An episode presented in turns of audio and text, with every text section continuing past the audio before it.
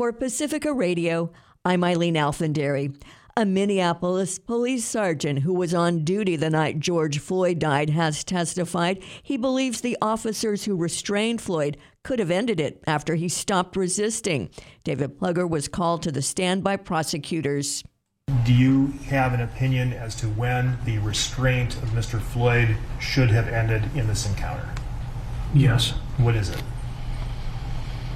When Mr. Floyd was no longer offering up any resistance to the officers, they could have ended their restraint. The sergeant noted officers are trained to roll people on their side to help with their breathing after they've been restrained in the prone position.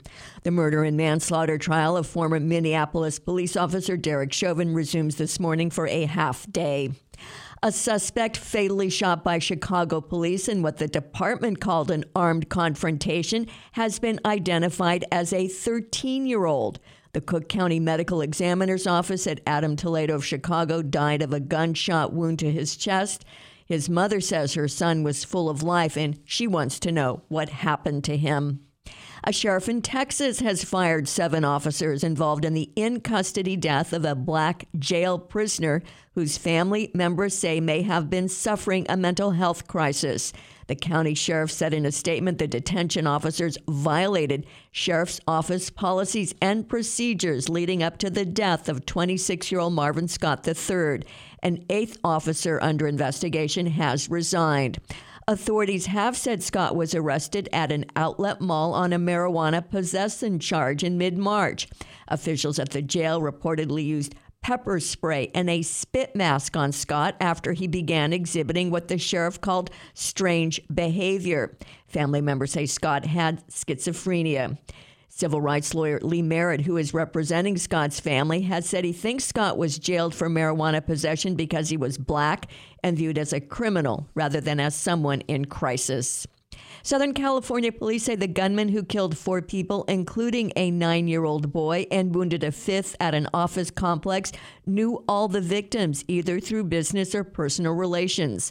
Orange County District Attorney Todd Spitzer said he will consider seeking the death penalty for the suspect. And it appears that a little boy died in his mother's arms as she was trying to save him during this horrific massacre.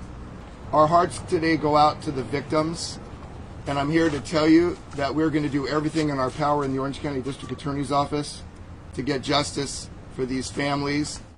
Police say the suspect, Aminadab Gonzalez, chained and locked the front and back gate entrances to the business complex to prevent officers from responding as he went on a shooting rampage. The motive remains unknown. U.S. employers added more than 900,000 jobs last month in a sign that a sustained recovery from the pandemic recession is taking hold. As vaccinations accelerate, stimulus checks flow through the economy and businesses increasingly reopen. The March increase was the most since August. It was nearly double February's gain.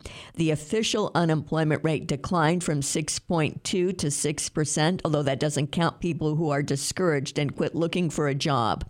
The $1,400 checks received by the vast majority of U.S. adults as part of the Democrats' coronavirus relief plan led to sharply increased consumer spending.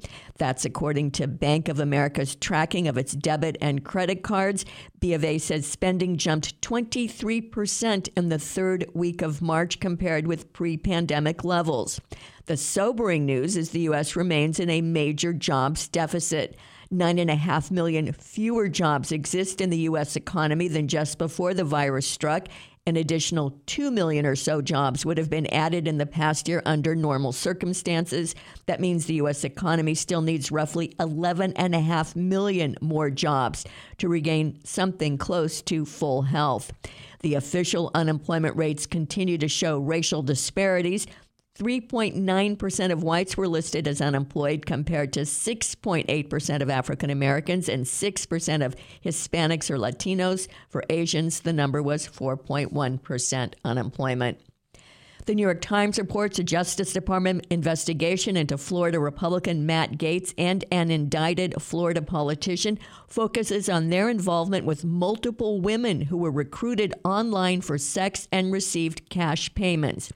Gaetz, who is 38, is facing accusations of sexual exploitation of a 17 year old girl who was below the age of consent. The federal investigation centers on charges Gaetz paid the 17 year old to travel with him. Gaetz has denied the allegations. Republican House Minority Leader Kevin McCarthy said this week the accusations were serious, and if proved, Gaetz would be removed from the committees on which he serves. I'm Eileen Alfandary for Pacifica Radio.